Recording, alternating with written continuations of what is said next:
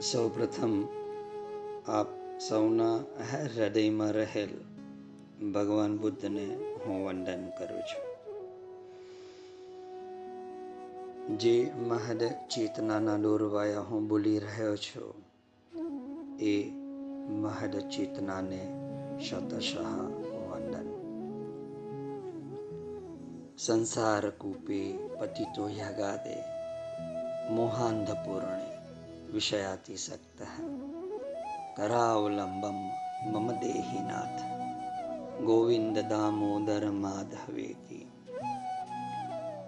અસંસાર રૂપી અગાધ સમુદ્રમાં ડૂબતા વિષયાસક્ત મને એવા આ અધમને આ પાપીને પોતાના હાથનો ટેકો આપીને હે નાથ મારો ઉદ્ધાર કરો હે ગોવિંદ હે દામોદર હે માધવ હું તમારા શરણે છું હું તમારા ચરણે છું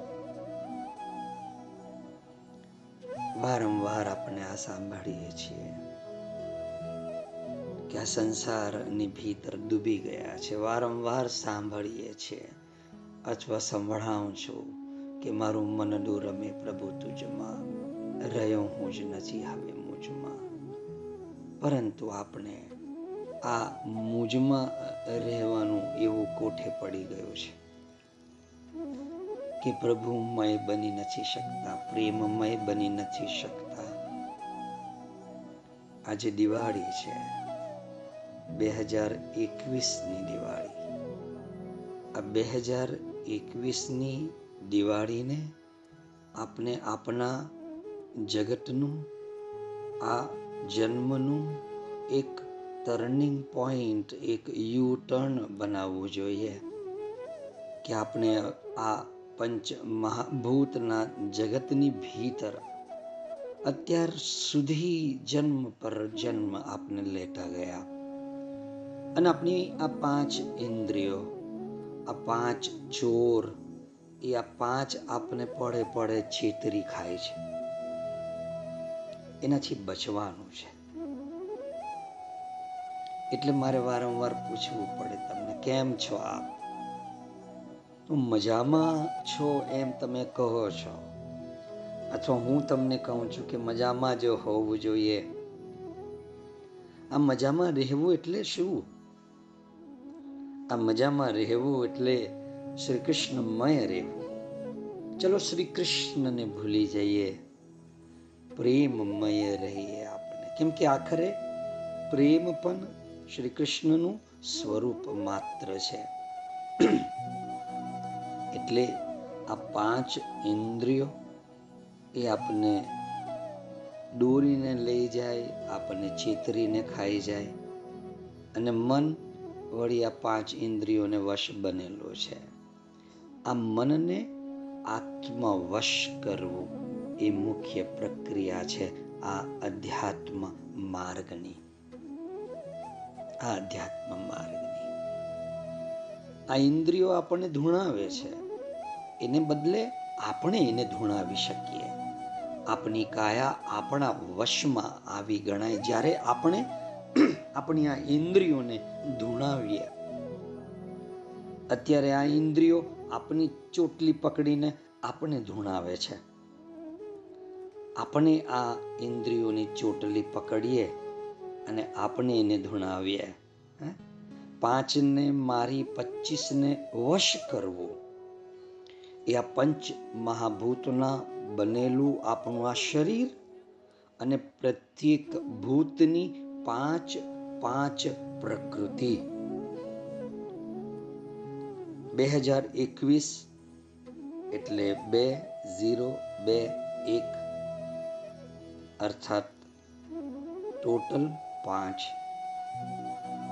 આ પાંચ ભૂતના બનેલા, આપની પાંચ ભૂતની પ્રકૃતિ.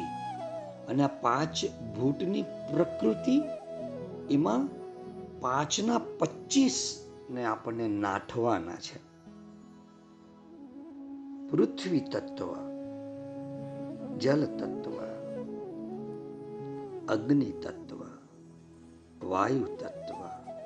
આકાશ તત્વ આ શરીર આ દેહની ભીતર પૃથ્વી તત્વ એટલે અસ્થિ, માંસ, નાડી, ત્વચા અને આપણા રોમ, આ પાંચ આ પાંચ પૃથ્વી તત્વ જલ તત્વની વાત કરું તો રક્ત, શુક્ર, લાળ, મૂત્ર અને સ્વેદ પરસેવો. આ પાંચ જલતત્વ. અગ્નિની વાત કરું તો ભૂખ ક્ષુધા, તૃષા એટલે તરસ, આળસ, નિંદ્રા અને તેજ કાંતિ. આ આપની ભીતર રહેલા આ અગ્નિના પાંચ અંશ. વાયુની વાત કરું તો ચલન, વલન, ધાવન પ્રસરણ આકૂચન એટલે આપણે ચાલવાનું આપણું વલણ, આપણું શ્વાસ લેવાનું ધાવન, ધાવવાની પ્રક્રિયા પ્રસરણ વિસ્તરિત થવાનું અને સંકુચન થવાનું. આ વાયુનું કામ છે. પાંચ વાયુના અંશ. આકાશની વાત કરું તો કામ, ક્રોધ, શોક, મોહ અને ભય આ પાંચ આકાશ છે. અને આ પાંચ આકાશની ભીતર જ તમને એમ લાગે કે આ આકાશના આ પાંચ અંશ એ આપના જન્મ પર જન્મ લઈ જાય છે.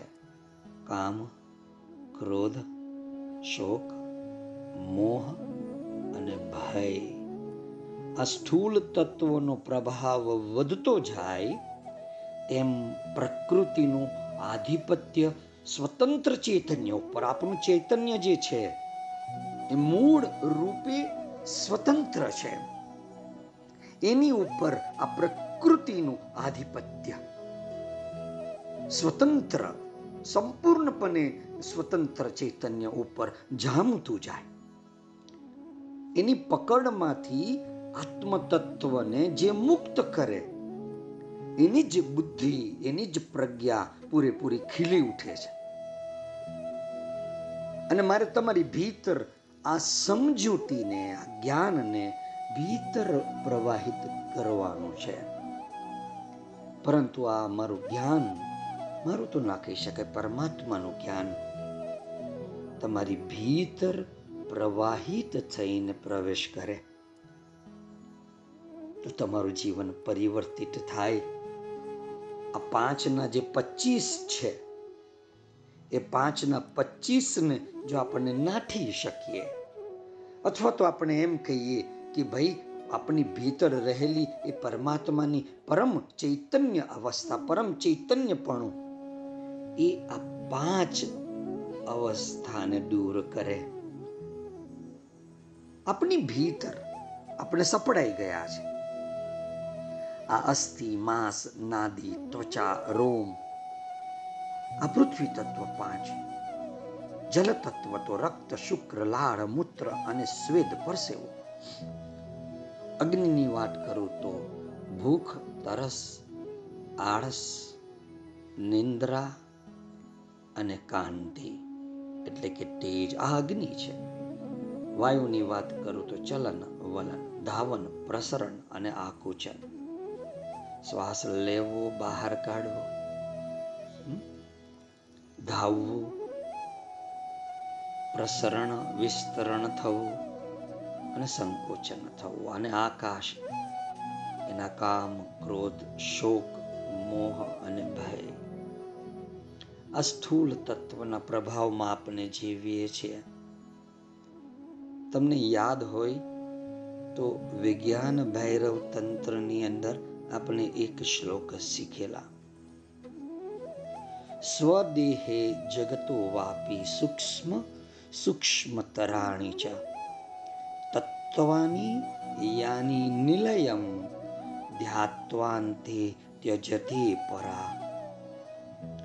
આપણા જ પોતાના શરીરમાં અથવા જગતમાં એક પછી એક તત્વ સૂક્ષ્મથી સૂક્ષ્મ થતા જાય અને એકબીજાની અંદર સમાતા જાય. ત્યારે આખરે પરાશક્તિ પ્રગટ થાય છે. ધ્યાત્વાંતે ત્યજતે પરા. આપને આપની ભીતર આ એક પછી એક, આ જેટલા પણ સ્થૂળ તત્વ છે, એને સૂક્ષ્મ કરવા પડે. અને જેમ જેમ એ સૂક્ષ્મ થતા જાય, તેમ તેમ આપની ભીતરે પરમ શક્તિ એ પરાશક્તિ પ્રગટ થતી જાય. એક ટાળી ન શકાય એવું અટળ સત્ય આપણે આપણા જ બનાવેલા કાલ્પનિક ભ્રામક જગતમાં ફસાઈ ગયા છીએ તે છે. આ તાળી ન શકાય એવું અટળ સત્ય છે. આપણે જ બનાવેલા કાલ્પનિક ભ્રામક જગતમાં, આપણી જ ફેક્ટરી આપણી જ ઓફિસ આપણું જ પરિવાર, આ ભ્રામક જગત છે. એક ઇલ્યુઝિવ અને એમાં જ આપણે ફસાઈ ગયા છે. આપણે જ બનાવેલા, આપણા જ કાલ્પનિક ભ્રામક ભ્રામક, ભ્રમજનક જગત પ્રત્યે આપણે જાગવાનું છે. અને એ જાગૃતિને માટે આ પરમ સત્ય જે પરમાત્મા આપણે આપી રહ્યા છે, મા શારદા આપને આપી રહી છે. એ પરમ સત્યને આપણે આપણી ભીતર ઉતારવાનું છે. આ પરમ સત્ય આપણી ભીતર પહોંચી જાય, ઉતરી જાય, તો આપણું જીવન પરિવર્તિત થાય. જીવનમાં ખરો સંન્યાસ ત્યારે જ શરૂ થાય છે. અને સંન્યાસનો ખરો અર્થ એ જ છે કે કોઈ પણ બાબતની અંદર આપણો જીવ નહીં બળે. કોઈ પણ બાબતની અંદર આપણો જીવ જે બાળે નહીં એ સંન્યાસી. બધા કહે છે કે પરમાત્મા સર્વત્ર છે. બધા કહે છે, ઉત્સવ મનાવો. આ બધું સપના જેવું છે. આવી બધી વાતો તો સાંભળીએ છીએ, પણ અનુભવી નથી શકતા. કારણ એક જ છે કે હજી આપની ભીતર જાગૃતિ નથી આવી. મારે તમને જગાડ્યા કરવા પડે છે. જાગૃતિ આવે તો આ બધી વાત એકદમ સરળ થઈ જાય. સ્વદેહે જગતો વાપી, સૂક્ષ્મ સૂક્ષ્મ તરાણી છે. એક પછી એક બધું સૂક્ષ્મ કરવું પડે. કુદરતનો એક નિયમ છે કે દરેક વસ્તુ લય પામે છે. અને જ્યાં સુધી લય ના પામે, ત્યાં સુધી એની યાત્રા ચાલુ રહે છે. જેટલું પણ છે, કુદરતનો નિયમ છે, એ બધી જ બાબતો, બધી જ વસ્તુ લય પામતી જાય છે. અને સ્થૂળની તો શું વાત કરીએ, જડની તો શું વાત કરીએ? પ્રત્યેક જડ, પ્રત્યેક ભૌતિક. ધીમે ધીમે લય પામતું જાય છે. તમે ઈચ્છો કે તમે ના ઈચ્છો. એની લય પામવાની યાત્રા તો જન્મતાની સાથે જ શરૂ થઈ જાય છે. રિટર્ન ટુ ધ સોર્સની યાત્રા આપણે કરવાની છે. ક્રમ બદલો. ક્રમ બદલાશે તો પરિણામ બદલાશે. ક્રમ બદલવો એટલે અર્થાત તમે ક્રમે ક્રમે બહારના જગત તરફ જઈ રહ્યા છો. તો બહારનું જગત તો પરમ સ્થૂલ છે, પરમ જડ છે અને બહારનું આ પરમ જડ જગત એને ધીમે ધીમે સૂક્ષ્મ કરવું પડે. તો સૂક્ષ્મ કરીએ એટલે કે ત્યાંથી આપની પ્રાણ ઊર્જા ઉઠાવીએ. તો જ એ પ્રાણ ઊર્જા આપણા કૃષ્ણમાં આપણે લગાવી શકીશું ને? મહારાસમાં પ્રવેશ ક્યારે થશે? જો આ જગતની અંદર તમારી પ્રાણ ઊર્જા લાગેલી રહેલી હોય, તો મહારાસમાં પ્રવેશ અસંભવ છે. સ્વદેહે જગતો વાપી સૂક્ષ્મ સૂક્ષ્મ તરાણી છે એક તો આ સ્વદેહની અંદર પંચભૂતનું બનેલું આપણું આ અસ્તિત્વ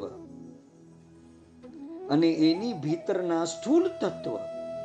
પૃથ્વી તરીકે અસ્થિ, માંસ, નાદી, ત્વચા, રોમ, જલ તરીકે રક્ત, શુક્ર, લાળ, મૂત્ર, સ્વેદ, અગ્નિ તરીકે આ ભૂખ, તરસ, આળસ, નિંદ્રા કાંટી એટલે કે તેજ વાયુ તરીકે શ્વસન શ્વાસ લેવો, ઉચ્ચ શ્વાસ કરવો, ચલન વલન, ધાવન પ્રસરણ, આકુચન.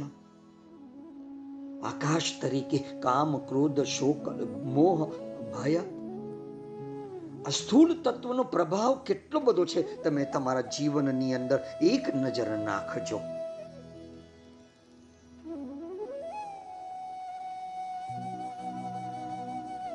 સ્થૂળ તત્વના પ્રભાવમાં જ આપણું જીવન વીતી નથી જઈ રહ્યું? કૃષ્ણ તરફ આપણે પગ ક્યારે માંડીશું? એ પરમ પ્રેમ તરફ આપણે પગ ક્યારે માંડીશું? આત્મા જ્યારે આપણી પોતાની પૂરેપૂરી શક્તિથી જાગૃત થઈ ઉઠે છે, ત્યારે શું થાય છે? રણઝણ બાજા બાજે. અરે આનંદના સૂરો ગુંજી ઉઠે ભાઈ. જલમલ જેવટી પ્રકાશનો પ્રજ્ઞાનો પ્રકાશ રેલાઈ જાય. અને પ્રેમ અને પ્રજ્ઞાના ઉઘાડથી જ અહંકારની કાળી રાત ઓગળી જાય છે દોસ્તો.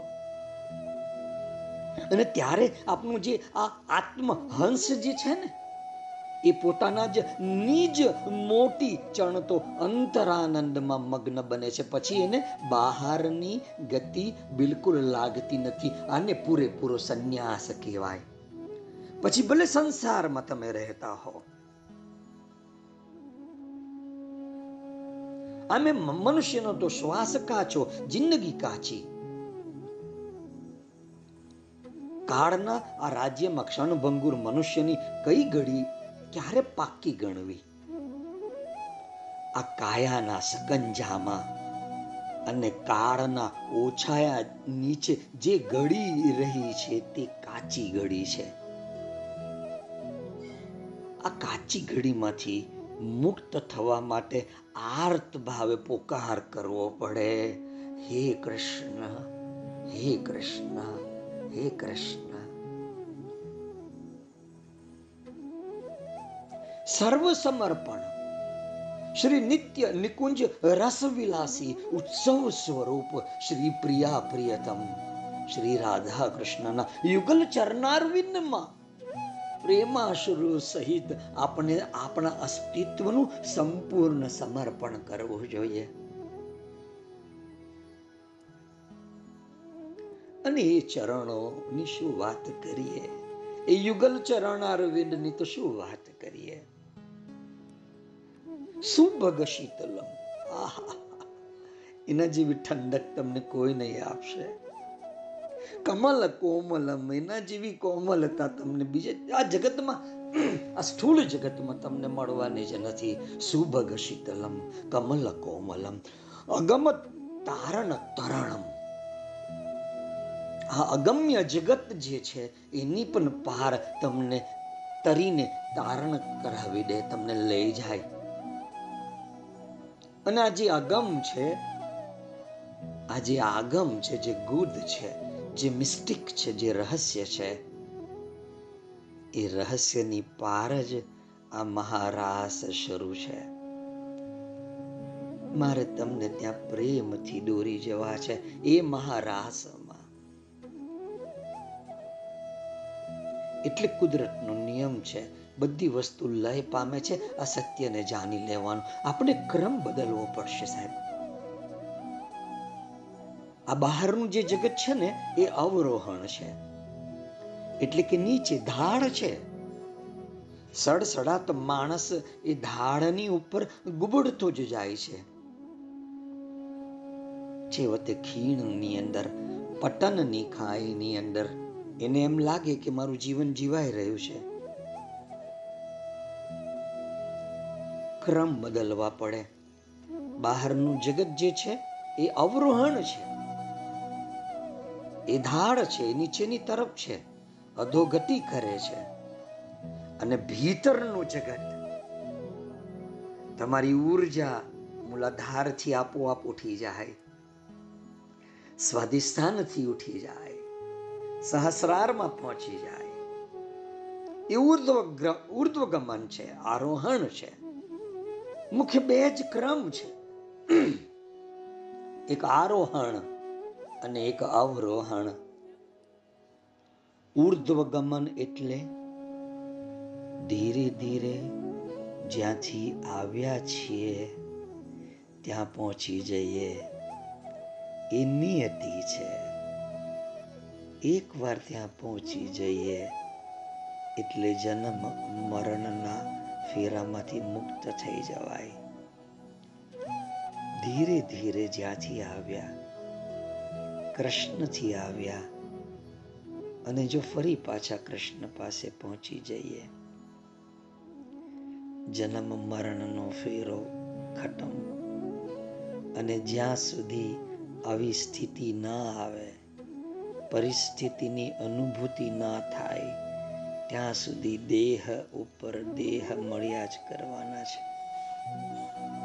માથેરાન ફરવા જઈએ, કાશ્મીર ફરવા જઈએ, સ્વિટ્ઝરલેન્ડ જઈએ, સિંગાપોર જઈએ, દુબઈ જઈએ, પરંતુ પોતાના ઘરે ના જઈએ. સ્વદેહે જગતો વાપી સૂક્ષ્મ સૂક્ષ્મ તરાણી છે. મહાદેવે એટલી અદ્ભુત વાત કરેલી આપણે સમજેલી પણ. પણ આ આવરણ જે આવી જાય છે, સ્થૂલ તત્વનો પ્રભાવ પ્રકૃતિનું આધિપત્ય આપના મૂળભૂત સંપૂર્ણ સ્વતંત્ર ચૈતન્યની ઉપર જામી જાય છે. જામી ગયું છે. એની પકડમાંથી મારે તમને મુક્ત કરાવવા છે. જેથી કરીને તમારી બુદ્ધિ પૂરેપૂરી ખીલી ઉઠે. પ્રજ્ઞા પૂરેપૂરી ખીલી ઉઠે. તમારી ભીતરે પરાશક્તિ જાગૃત થઈ ઉઠે. રણજન બાજા બાજી ઉઠે. જલમલ જ્યોતિ પ્રગતિ ઉઠે. પ્રજ્ઞાનો પ્રકાશ રેલાઈ જાય. અને પ્રેમ આપોઆપ જાગી જાય. પ્રેમ અને પ્રજ્ઞાના ઉઘાડથી જ અહંકારની કાળી રાત ઓગળશે. નહીં તો આપનો આ અહંકાર આ ઈગો એ નાનાથી લઈને મોટા ક્લેશ, સંઘર્ષ તમારા જીવનમાં તમને અનુભવ કરાવતા જ રહેશે. તમારો આ અહંકાર આપણો આ અહંકાર. એ પ્રેમ અને પ્રજ્ઞાના ઉઘાડથી જ નાશ પામી શકે છે.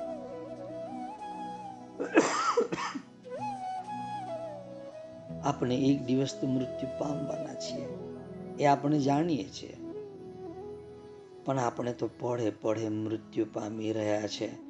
એનું આપણને ભાન નથી થતું. ગળીશું. ગળીના છઠ્ઠા ભાગમાં આ ખેલ ખતમ થઈ જાય એવો છે ભાઈ. ત્યારે પાકી ઘડી કઈ જીવનની અંદર? આપણા જીવનની પાકી ઘડી ત્યારે આવે, જ્યારે આપણે આ જગતના જેટલા પણ બહારના જેટલા પણ વિચારો છે, એનાથી નિર્વિચાર થઈએ. આ બહારના જગતના જેટલા પણ સંકલ્પ વિકલ્પ છે, એને સૂક્ષ્મ કરીને નિર્વિકલ્પ બનીએ. આ સૂક્ષ્મ કરવાની જે વાત છે, જો એ સમજાઈ જાય,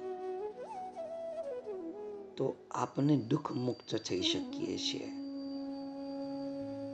એક તો આપનો દેહ, એ દેહના પંચ મહાભૂતના પચીસ તત્વો એ સૂક્ષ્મ થતા જાય.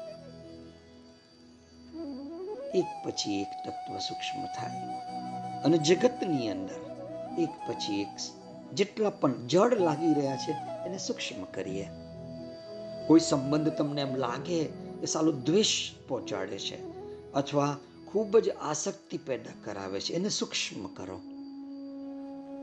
કોઈ પદાર્થ, કોઈક વસ્તુ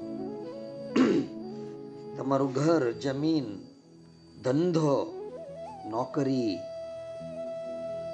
વસ્તુ, કઈ પણ વસ્તુ, રૂપિયા, સોના, ચાંદી, જડ છે, એના તરફ અથવા એમાં જેટલી ઠસોઠસ તમારી પ્રાણ ઊર્જા ચાલી ગયેલી છે, ભરાઈ ગયેલી છે, એને ત્યાંથી પાછી ખેંચી. તો એમ કહી શકાય કે તમે તમારી એ જળ સંપત્તિને સૂક્ષ્મ કરી, જળ સંબંધોને સૂક્ષ્મ કર્યા. બહારના જેટલા પણ સંબંધો છે, એ સંબંધોને સૂક્ષ્મ કરીએ તો જ કૃષ્ણ સાથે સંબંધ જોડાય.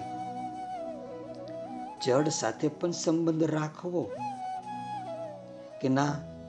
મને તો આવું એશ આરામ જોઈએ. મને તો આવું જોઈએ. મને યાદ છે. એક સાધક છે. કૃષ્ણમય છે. અને કૃષ્ણની વાતોનું એમ સમજો, એમના કૃષ્ણના ગુણો એમના જ્ઞાનનો, એ એ પ્રચાર પ્રસાર પણ કરે છે. પરંતુ નોનવેજ પણ પૂરેપૂરો ખાય છે. ધારણા એમ બનાવેલી છે, અથવા ધારણા એવી બની ચૂકેલી છે કે ભાઈ, હું નોનવેજ નહીં ખાઉં તો મારું આ શરીર સક્ષમ નહીં રહેશે. એટલે હું નોનવેજ પણ ખાઉં છું.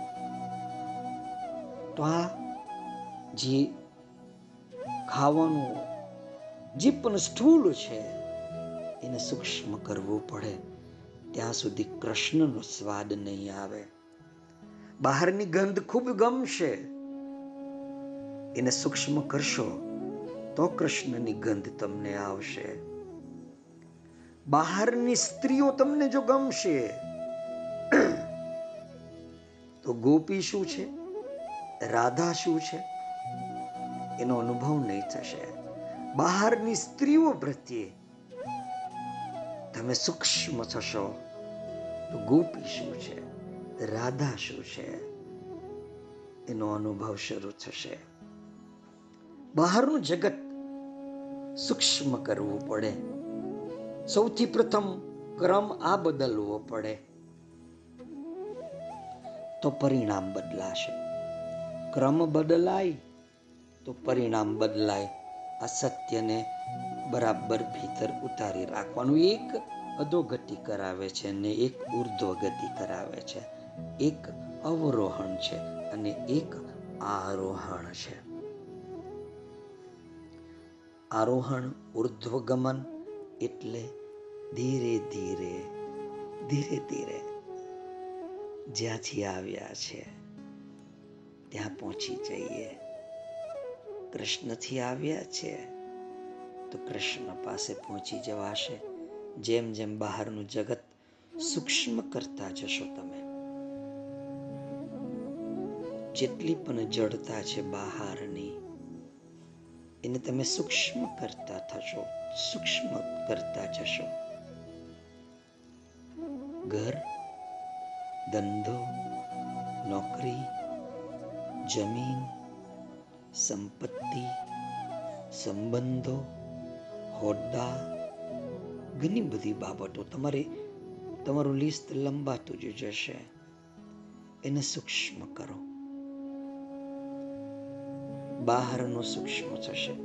પછી સ્વદેહે આ પંચ મહાભૂતનું બનેલું જે શરીર છે, એ પંચ મહાભૂતના પાંચ અને એના પચીસ.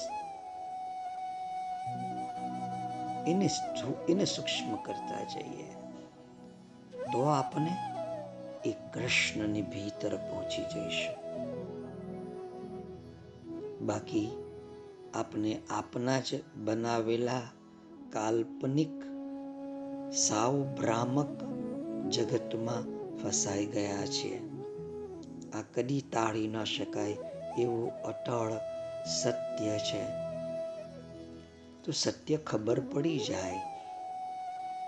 તો આપણે એ જે ફસાઈ ગયા છીએ, એ ફસામણીમાંથી બહાર ન આવવું જોઈએ. હું આપને પ્રેમથી આ પ્રશ્ન પૂછી રહ્યો છું. આપણે આપણા જ બનાવેલા કાલ્પનિક ભ્રામક જગત પ્રત્યે જાગવાનું છે. જાગવું એટલે એ ભ્રામક જગત પ્રત્યે અત્યારે જડતાથી જે જોડાયેલા છે, એને સૂક્ષ્મ કરતા જઈએ. ધીમે ધીમે સૂક્ષ્મ કરતા જઈએ. એનો લય પમાડતા જઈએ. અને જેમ જેમ એનો લય થતો જશે, પરાશક્તિ પ્રગટ થશે પરમ શક્તિ પ્રગટ થશે. ત્યારે કૃષ્ણનો અનુભવ સરળ અને સહજ બની જશે. સ્વદેહે જગતો વાપી, સૂક્ષ્મ સૂક્ષ્મ તરાણી છે. તત્વાની યાની નિલયમ ધ્યાત્વાંતે ત્યજયતે પરા ધ્યાત્વાંતે એટલે તમારું આ ચિંતન, મનન, મંથન થઈ જાય એના અંતે. ધ્યાત્વાંતે વિચારને અંતે, મંથનને અંતે, ધ્યાનને અંતે.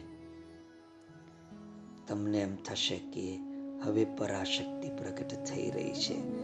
ત્યારે ભાવ જાગશે કૃષ્ણ પ્રત્યેનો. ત્યારે આત્મા પોતાની પૂરેપૂરી શક્તિથી જાગૃત થઈ ઉઠશે. ત્યારે આ રણઝન રણઝણ બાજા બાજી ઉઠશે. ત્યારે આ જલમલ જલમલ જ્યોતિ પ્રગટી જશે. આપણા જીવનની પાકી ઘડી એટલે આ બહાર વિચારોમાં રહીએ છીએ આપણે. વિચારોથી સૂક્ષ્મ થવું, એને નિર્વિચાર કહેવાય. વિચાર ઓછા થતા જાય. બહારનું જગત સંકલ્પ અને વિકલ્પોથી ભરેલું છે.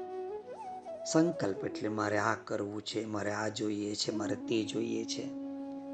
અને તમને જે કરવું છે, એના ફરી પાછા અનેક વિકલ્પો છે. એને આ રીતે કરી શકાય અને તે રીતે કરી શકાય. એને વિકલ્પ કહેવાય ઓપ્શન્સ બહારનું જગત સંકલ્પ વિકલ્પમાં તમને અવરોહણ કરાવતું જાય. નીચેની તરફ તમે ધસડાતા જાઓ. તો આ દિવાળીએ ક્રમ બદલીએ આપણે. આપણે આરોહણ કરીએ. ઉર્ધ્વગમન કરીએ. ઉર્ધ્વગમન એટલે ધીરે ધીરે જ્યાંથી આવ્યા ત્યાં પહોંચી જઈએ. ક્યાંથી આવ્યા છીએ આપણે? જાગો છો ને? ક્યાંથી આવ્યા છીએ? કૃષ્ણથી આવ્યા છીએ.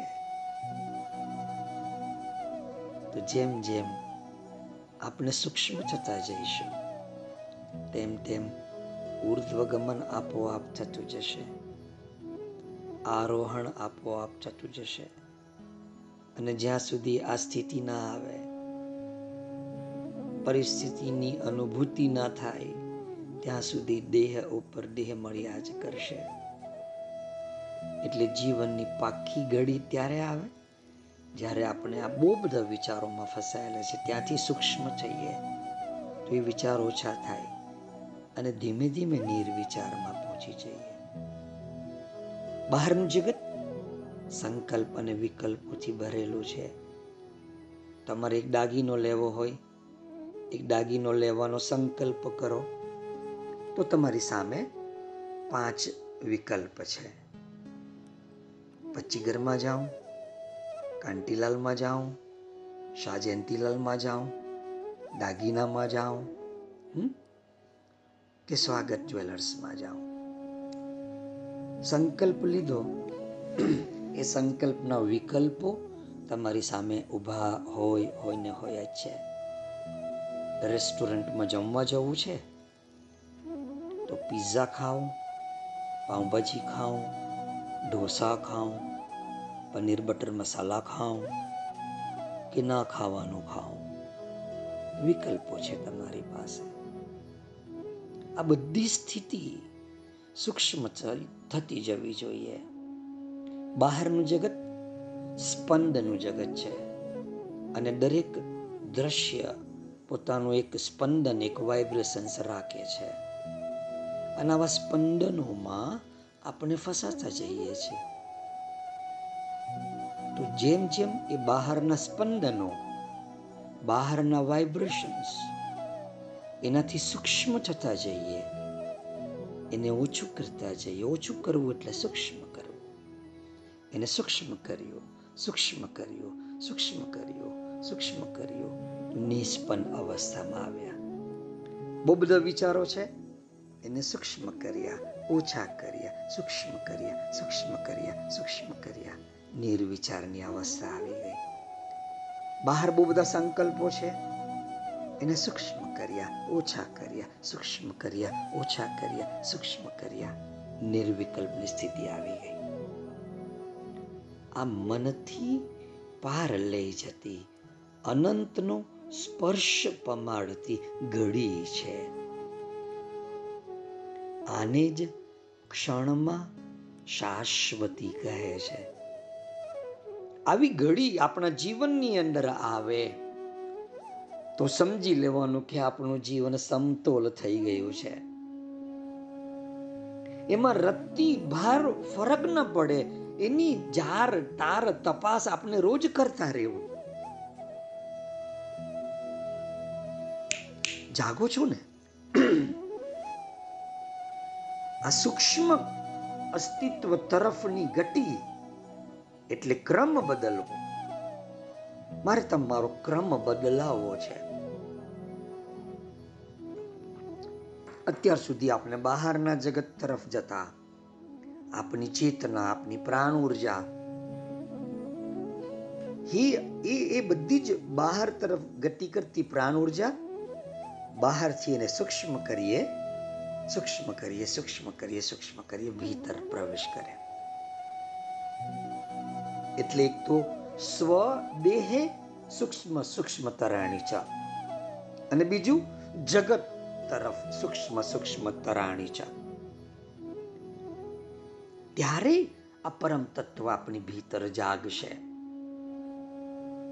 એક પછી એક બધું સૂક્ષ્મ કરતા જઈએ.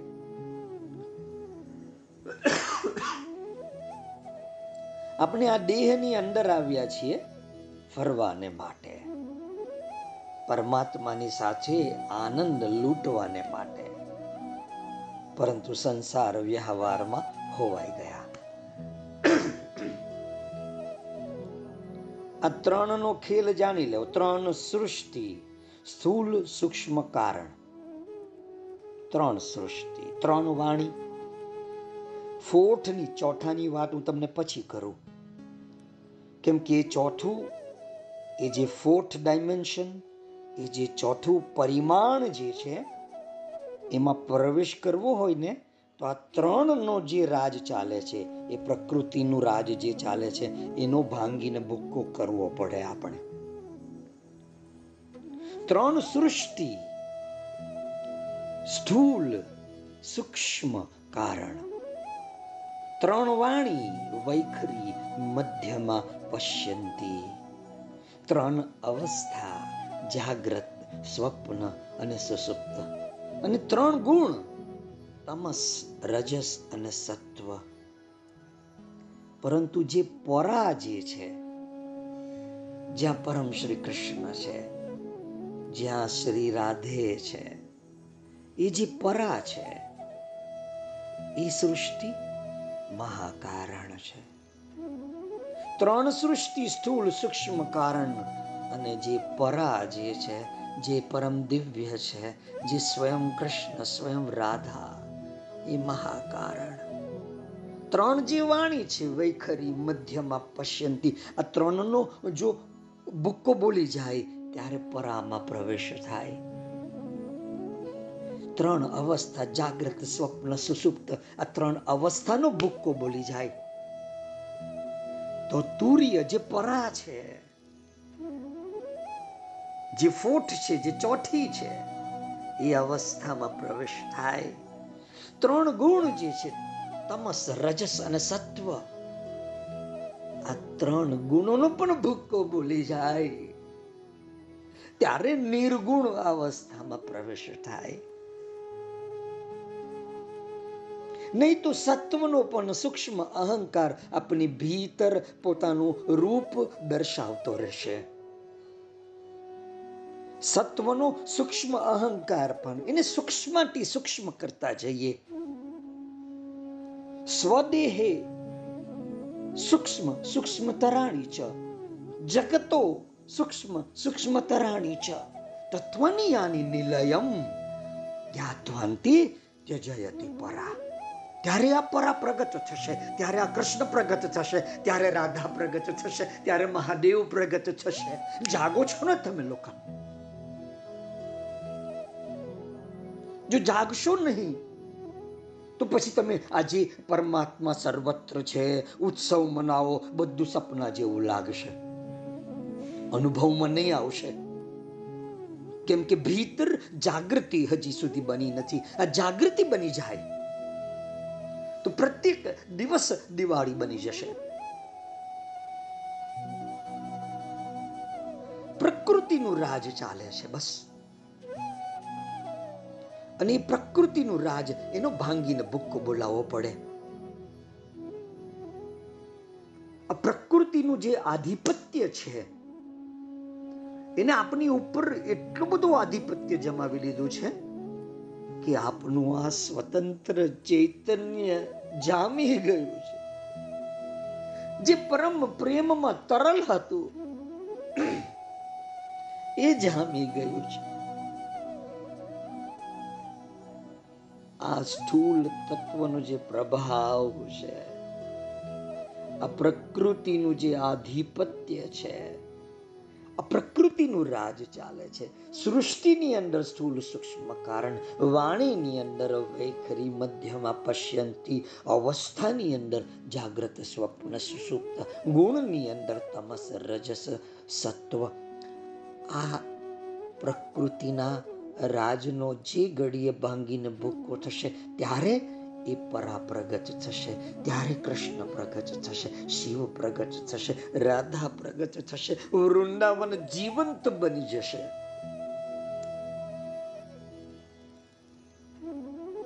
એ ઈશ્વર પ્રગટ થઈ જશે. ધ્યાત્વાંતે ત્યજયતે પરા ત્યજયતે એટલે પ્રગટ થવું. ધ્યાત્વાંતે એટલે વિચારને અંતે, મંથનને અંતે, સમગ્ર ધ્યાનને અંતે, જ્ઞાન લઈ લીધા બાદને અંતે, સત્સંગ સાંભળ્યા બાદને અંતે. તમારી ભીતર અવરોહણ અટકી જાય, અધોગતિ અટકી જાય, ઉર્ધ્વગમન શરૂ થાય, આ અધોગતિ અટકી જાય એના પછી. બહારનું જગત સૂક્ષ્મ થતું જાય. તો બહાર સૌથી પહેલા સંબંધોનું જે જગત છે, એને મનોમન સૂક્ષ્મ કરતા જાઓ. જડ એટલે ખૂબ અટેચમેન્ટ જડ એટલે ખૂબ તિરસ્કાર કરો છો તમે. જડ એટલે ખૂબ ધિક્કારો છો કોઈકને. ખૂબ આસક્ત થઈ ગયા છો અથવા ખૂબ ધિક્કારી રહ્યા છો? સંબંધોની એને સૂક્ષ્મ કરો. આસક્તિને સૂક્ષ્મ કરતા જાઓ. તમારા ધિક્કારને, તમારા તિરસ્કારને ઓછો કરતા જાઓ, સૂક્ષ્મ કરતા જાઓ.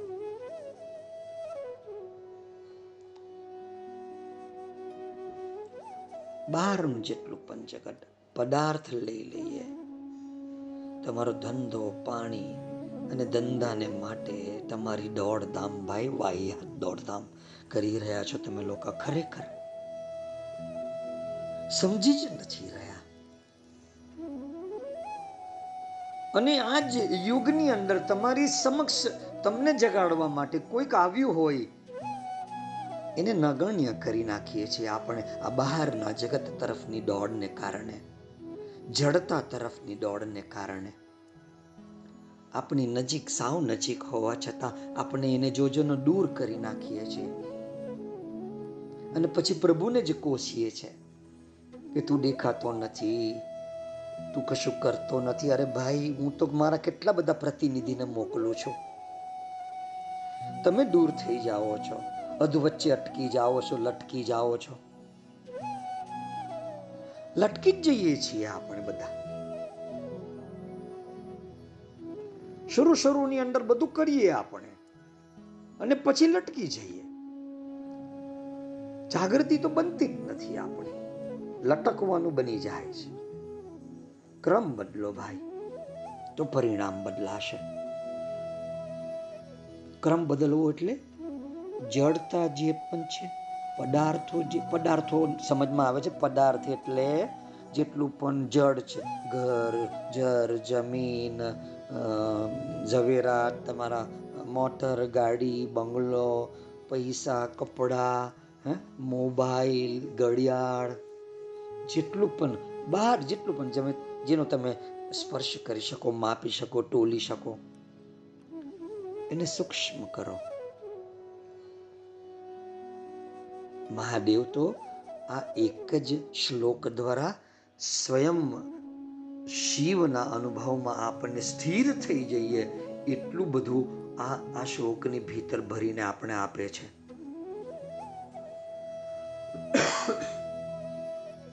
આપણે ક્યાં ક્યાં છીએ? આપણી જાગૃતિ ક્યાં છે?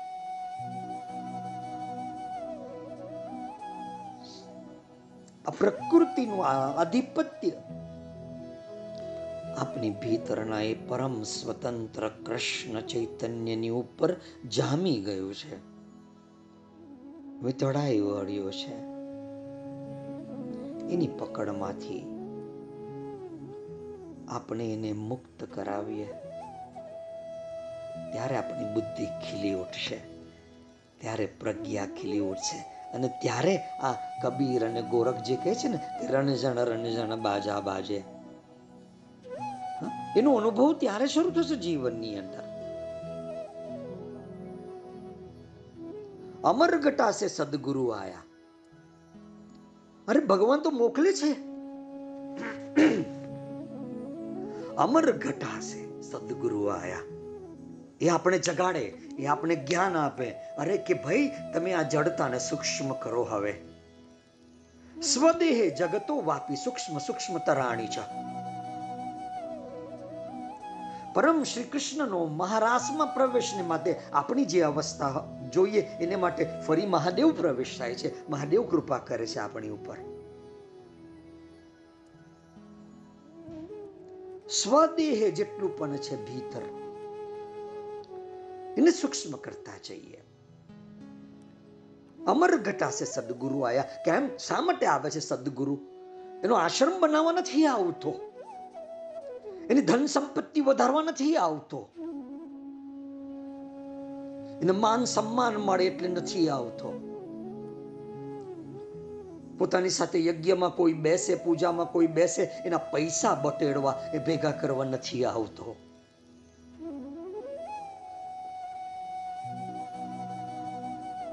અરે સદગુરુ તો આવે અને આપની ભીતર ચિદાકાશમાં, એ અમૃત મેઘની ઘટાની જેમ એ જામે છે. જેમ જેમ તમે સત્સંગ સાંભળતા જશો, જેમ જેમ તમે સત્ય મેળવતા જશો, ગુરુ મળ્યા બાદ તેમ તેમ તમારી ભીતર એક અમર ઘટા, અમૃત મેઘની ઘટા તમારી ભીતર એક નિર્માણ પામશે, તમારા ચિદાકાશ. અને સદગુરુ જાને કૃપાની વર્ષા વરસાવતા અમૃત અને આનંદની ધારાઓથી આ મનુષ્યને તરબોળ કરી દે છે.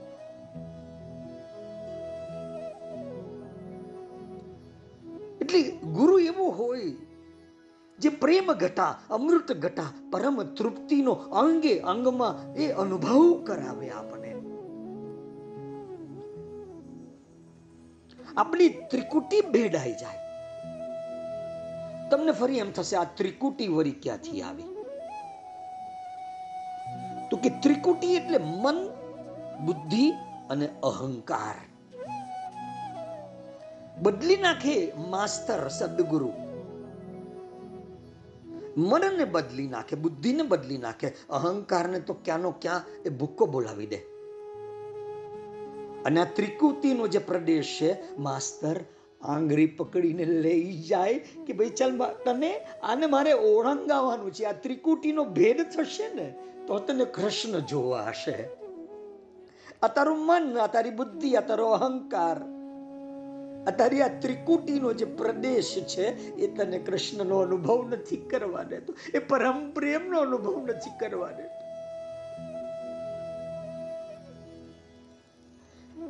કુદરતનો નિયમ છે, બધી વસ્તુ લય પામે છે અને આપણે સાલા આપણા મનનો લય નથી કરાવતા, આપણી બુદ્ધિનો લય નથી કરાવતા, આપણા અહંકારનો લય નથી. અને બુદ્ધિ તમારી બુદ્ધિનો લય નહીં થશે ને, તો તમે એના આ નિજ નિજ દિન ક્ષણ ક્ષણ ઘટિત થતા ચમત્કારનો કોઈ દિવસ અનુભવ નહીં કરી શકશો તમારી બુદ્ધિ એમ જ કહેશે, અરે, આવું તે વળી કંઈ હોતું હશે? આવું તે વળી કંઈ થતું હશે? ત્રિકુટી ભેદાઈ જવી જોઈએ અને માસ્તર લઈ જાય. બધાને પ્રેમથી કે, ચલો, મારો હાથ પકડી લો, ચલો, જલ્દી જલ્દી જલ્દી, ચલો ચલો ચલો ચલો. જેમ નાના બાળકને કે, ચલો, જો આ જો, આ ત્રણ લાઈન દેખાય છે, આપણે એનો ભૂસકો મારીને પેલી બાજુ જવાનું છે. અને અડધા તો અર્ધ વચ્ચે જ ના કહી દે છે કે, નહીં ભાઈ, અમારું જીવન જ આ અમારી મન, બુદ્ધિ અને અહંકારમાં છે. ભાઈ, તમે તો અમારા જીવનનો નાશ કરી રહ્યા છો. નહીં નહીં નહીં. ચલો મારી સાથે ત્રિકુટીનું ભેદન કરવા માટે ચલો. અને જે ઘડીએ આ મન, બુદ્ધિ, અહંકારનો પ્રદેશ ઓળંગી જવાશે જે ઘડીએ ત્યારે આ માટીના પિંડમાં અમૃત તત્વનું પ્રાગત્ય તમને અનુભવાશે.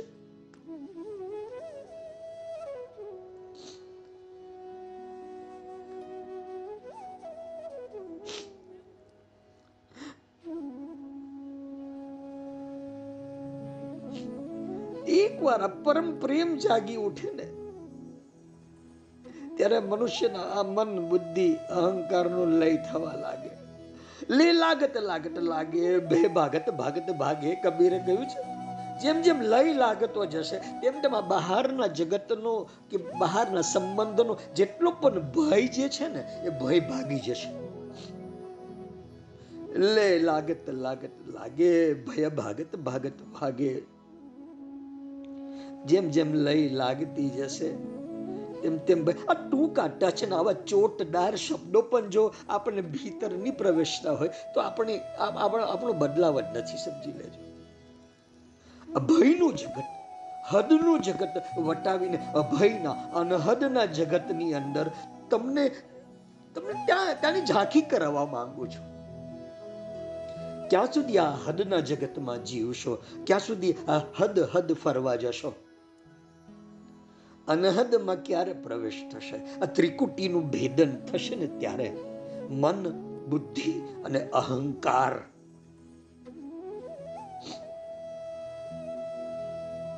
ક્રમ બદલો. અધોગતિ તરફ જ, અવરોહણ તરફ જ. એને ક્યારે સૂક્ષ્મ કરીશું? એ તો તમને વધારે ને વધારે જડ બનાવતું જશે.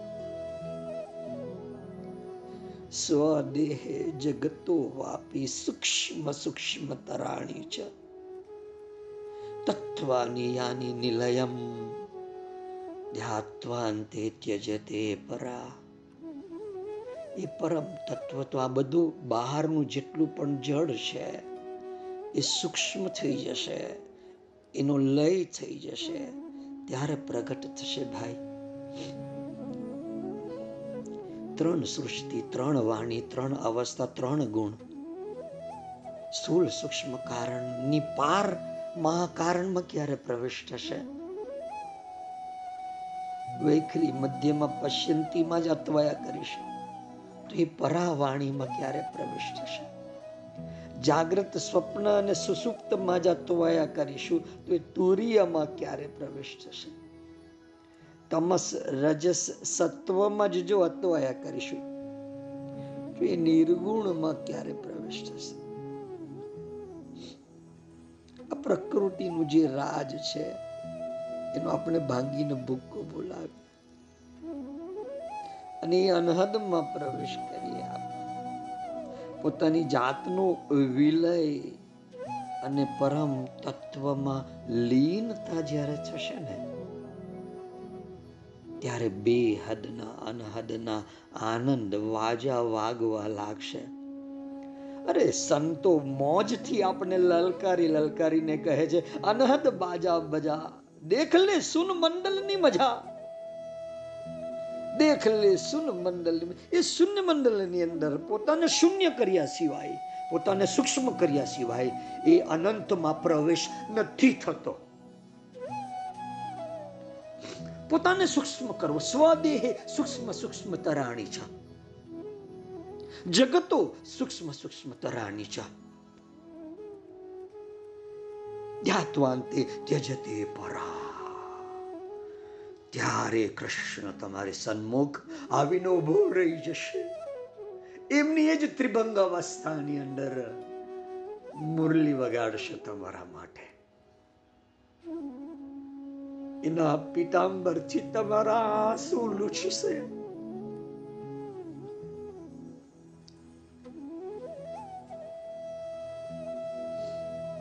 ત્યારે રાધાની ભીતર તમારો પ્રવેશ થશે ત્યારે ગોપીની ભીતર તમારો પ્રવેશ થશે એમ બહારથી ખાલી બોલવાથી એ રાધા કે ગોપીની ભીતર પ્રવેશ નથી થતો શ્રી કૃષ્ણ લીલાનું એક અલગ આયામ મારે તમને દર્શાવવું છે. એટલે પોતાને સૂક્ષ્મ કરવું પડે. પ્રકૃતિનું જે આધિપત્ય છે, એને સૂક્ષ્મ કરવું પડે. અને પોતાને આ રીતે સૂક્ષ્મ કર્યા વગર, શૂન્ય કર્યા વગર એ અનંતમાં પ્રવેશ નથી થતો. અને શૂન્ય એટલે પૂર્ણ.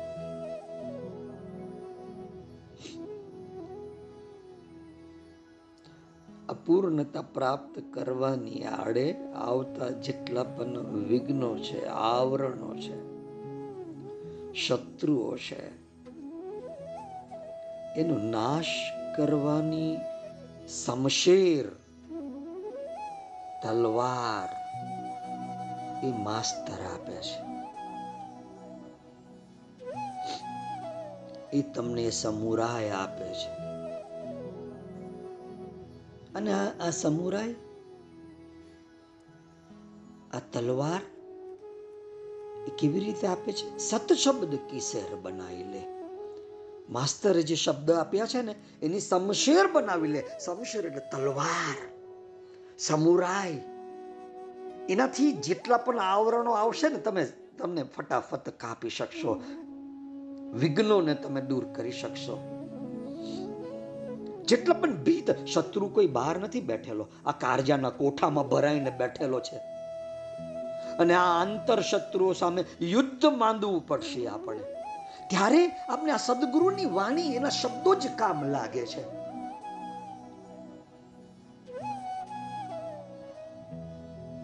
આપણી જ ભીતર કાળજાના કોઠામાં ભરાઈને બેઠેલો શત્રુ, આ આંતર શત્રુ સામે યુદ્ધ માનવાનું છે. એટલે આ અધ્યાત્મ માર્ગના યોદ્ધાઓ હું તમને વારંવાર પહેલા કહેતો તમને. સ્પિરિચ્યુઅલ પાઠના વોરિયર છો તમે લોકો. અને આ અંતર શત્રુઓ સામે યુદ્ધના મોરચે ચડીએ ને, ત્યારે મેદાનમાં, યુદ્ધના મેદાનમાં તમને આ ગુરુવાણી સંભળાય છે ત્યારે. કે હા આ આંતરયુદ્ધ શરૂ થઈ ચૂક્યું છે. અને મારા હાથમાં સમશેર છે, મારા હાથમાં સમુરાય છે, એક તેજ તલવાર જે મારા ગુરુએ આપી છે. જે ઘડીએ આ આંતર શત્રુઓ સામે તમે યુદ્ધ માંગશો, ત્યારે એ ગુરુના શબ્દોની ગુંજ તમને મેદાનમાં સંભળાશે. મનુષ્ય પાસે આયુધ કયું છે? હથિયાર કયું છે? શસ્ત્ર કયું છે? તો કે સતનામની સમશેર. સત્ય કોને આપ્યું છે? તો કે માસ્તરે મને આપ્યું છે. મારા ગુરુએ મને આપ્યું છે. સતનામની સમશેર અને ધીરજની ઢાલ એમાં મુખ્ય છે. એક ઢાલ જોઈએ, ધૈર્યની ઢાલ ધીરજની ઢાલ બધું જ આજે ને આજે નથી થઈ જતું. અને ખરું રણ ક્ષેત્ર તો આપણી આ કાયામાં રહેલું છે. એટલે કહેલું છે મહાદેવે, પણ સ્વદેહે સૂક્ષ્મ સૂક્ષ્મ તરાણી છે. જગતો વાપી સૂક્ષ્મ સૂક્ષ્મ તરાણી છે. તત્વનિયાની નિલયમ ધ્યાત્વાંતે ત્યજાયતે પરા.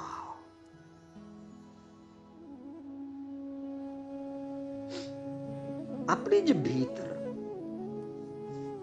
કામ और क्रोध मद लोभ ए सूजना मचा गमसान तन खेत माही सील और साच संतोष साही भय नाम समशेर तहा खूब बाजे કામ ક્રોધ મદ લોભની સામે લડીએ આપણી ભીતર ગમાસાન મચેલું છે તન ખેતમાં આ આ શરીરની ભીતરના રણક્ષેત્રે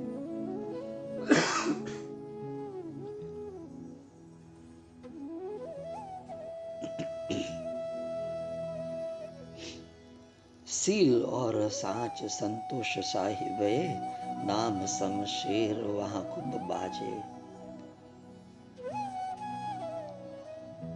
मैं अपनी भीतर આ સમશેર શમશેર તલવાર પણ તમે એને કહી શકો. અને સમત્વપણે ચાલી આવતી શ્વાસ, ઉચ્ચ શ્વાસની શેર દોરી પણ તમે સમજી શકો. કે શ્વાસ અને ઉચ્ચ શ્વાસ સાથે પરોવાતી આ શેર શેર પરોવીએ ને આપણે, આ શેર પણ તમે એને સમજી શકો. સત નામની શેર લાગી ગઈ ભાઈ. ધીરજની ધાલ પાકી બંધાઈ ગઈ. તો અડધું મેદાન તો એમ સમજો જીતી જ લીધું.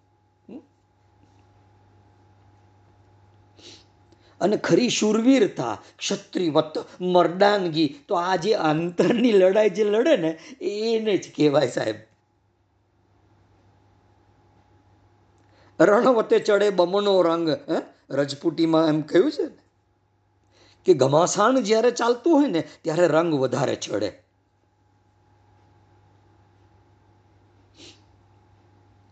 એટલે સૂક્ષ્મ કરીએ આપણી ભીતરનું. જેટલું જડ છે બહાર જેટલું જડ છે, જડતાની સાથે જેટલો સંબંધ છે, કેમ કે મારે તમને મહારાષ્ટ્રમાં લઈ જવા છે અને મહારાજ મહારાષ્ટ્રમાં તમે સૂક્ષ્મથી સૂક્ષ્મ અવસ્થામાં હશો, ત્યારે જ એનો પરમ આનંદ લૂંટી શકશો. આ દેહ ભાવનો નાશ થાય, ત્યારે પરમાત્મા પ્રસન્ન થાય. લરે જરે અરુ તન તજે તબરીઝે કિરતાર. લડે, જલી ઉઠે અને દેહ ભાવનો નાશ કરે ને, ત્યારે જ સાધક ઉપર આ કૃષ્ણ પ્રસન્ન થાય, મહાદેવ પ્રસન્ન થાય. તો લડત લડવાની છે ભીતર, આંતર શત્રુઓની સામે. સત શબ્દ કી બનાવી લે ભાઈ. હજી શબ્દ તમારી સામે આવે છે. એની એની સમશેર બનાવી લો ભાઈ सील और सांच संतोष साहिब ધીરજની ધાલને પાકી કરી લો સત્યનું નામ અથવા તો પરમ સત્યની શેર લાગી ગઈ જે સત્ય તમારા હૃદય સુધી પહોંચ્યું છે આજ સુધી આજ સુધી બે હજાર એકવીસનું આજે દિવાળી ગુરુવાર. આજ આજ સુધી જે સત્ય તમારી સુધી પહોંચ્યું છે, એની સેર લગાવી દો, એને પરોવી લો. ધીરજની ધાલ જો બંધાઈ ગઈ છે અડધું મેદાન જીતી લીધું સાહેબ તમે લોકોએ.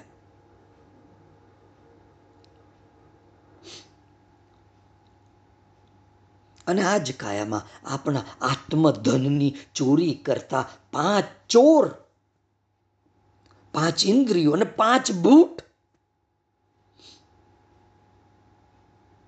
એ આપણે પડે પડે છેતરી ખાય છે. એને સૂક્ષ્મ કરીએ.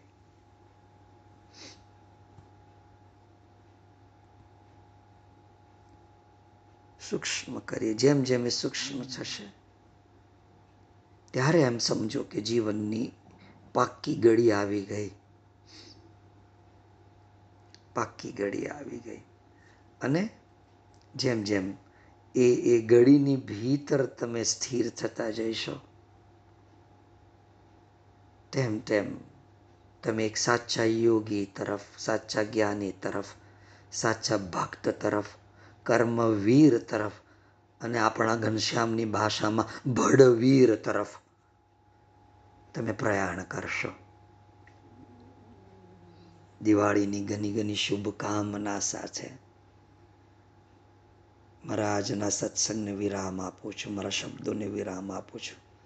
બુદ્ધમ શરણમ ગચ્છા જેઓને ઉતાવળ હોય. તો આ અનમોલ રતન પદાર્થ મેં તમને જે આપ્યો છે, એને કસી કસીને બાંધી લો. આ વાણીને વ્યર્થ નહીં જવા દો. તમારા શ્વાસને વ્યર્થ નહીં જવા દો.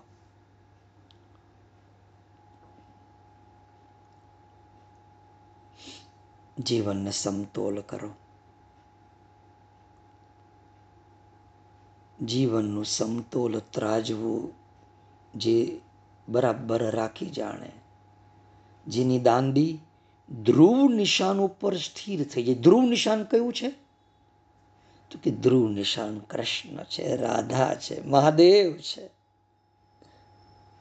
એ ધ્રુવ નિશાન છે. દાંડી ત્યાં મંદાઈ ગઈ, ત્યાં સ્થિર થઈ ગઈ. એ સાચું યોગી, એ સાચો જ્ઞાની, એ સાચો ભક્ત, એ સાચો કર્મવીર, એ સાચો બળવીર. જેને ઉતાવળ હોય, સાચા યોગી બનવાની, સાચા જ્ઞાની બનવાની, સાચો ભક્ત બનવાની, સાચો કર્મવીર બનવાની, સાચો બળવીર બનવાની. સત્સંગને પુનઃ પુનઃ સાંભળે. જડતામાંથી સૂક્ષ્મતા તરફ તમારો યાત્રા અવશ્ય થઈ જશે. ક્રમ બદલાઈ જશે, પરિણામ બદલાઈ જશે. ને મારે એ જ કરવું છે.